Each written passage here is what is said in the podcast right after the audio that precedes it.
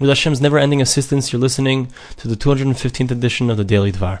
We're speaking about the idea how great is the mitzvah of doing opening a gemach, opening a free loan society. Because number one, so we said that it's not the same when one person does a mitzvah as when many people do a mitzvah. When people get together to do that mitzvah, so there's tremendous power.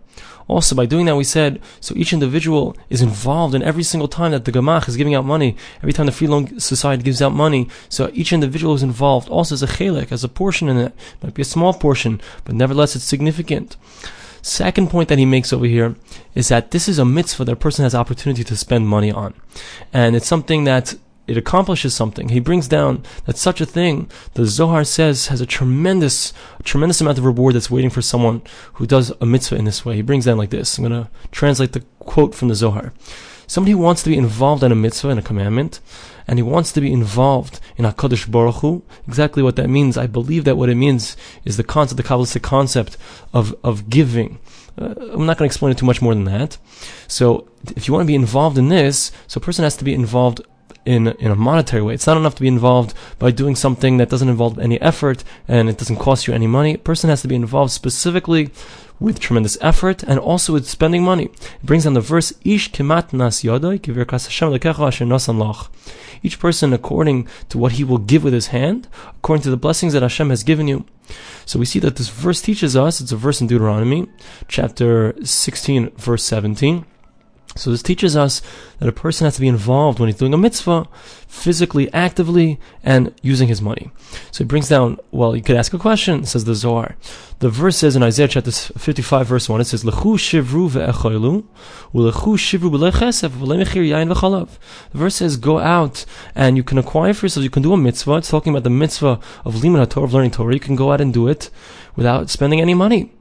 So he says there's a difference because when it comes to learning Torah, so anyone who wants to merit in Torah, so the involvement that he needs to have is an effort to understand it. And whoever makes that effort to understand it, so then he can merit to have an understanding of Torah without actually spending any money at all. But when it comes to something which is dependent on action, because remember, Torah is something that's dependent on thought, it's understanding. But something that depend, that's dependent on action, so you can't do it for free, you can't do it without any effort, but rather, the only way for a person to have a zechus, the proper merit in, in, in doing an action, and to bring down the proper holiness from Hashem, is only by paying in full. Now it's very interesting because what comes out of the statement of the Zohar is that a person should, you know, you would think, well, I should try to find a deal and trying to do a mitzvah. It almost sounds like there's no, there's no such thing as getting a deal when it comes to doing a mitzvah. You want to do a mitzvah, you have to do it right. The right way to do a mitzvah is to expend money, to expend effort. The more effort you expend, the more money you spend on the mitzvah, the greater the power of that mitzvah. When we're talking about a mitzvah that's involved in asiyah, involved in action. However, when it comes to learning Torah, so it, has, doesn't have to do so, so much with the money that a person spends, but rather has more to do with how much effort a person puts into understanding it.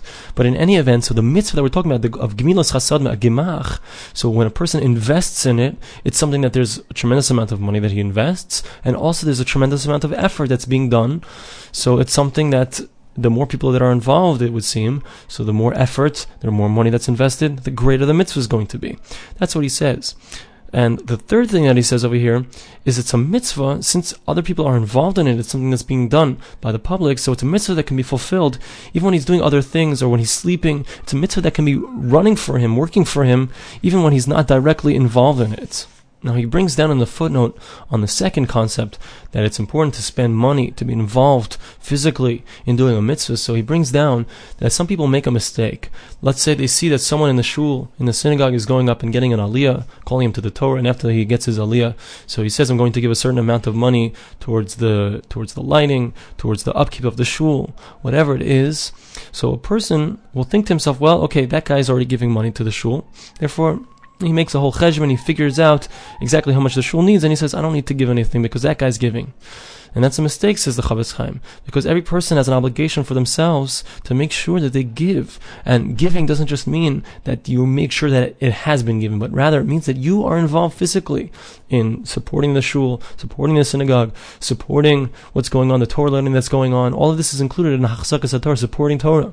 So if a person, even if a person sees, let's say someone is, is supporting the shul for, for a day, for a month, for a week, whatever it is, he still has an obligation to make sure that he himself invests the money. Every single person has that obligation. Thanks for listening to the Daily Dvar.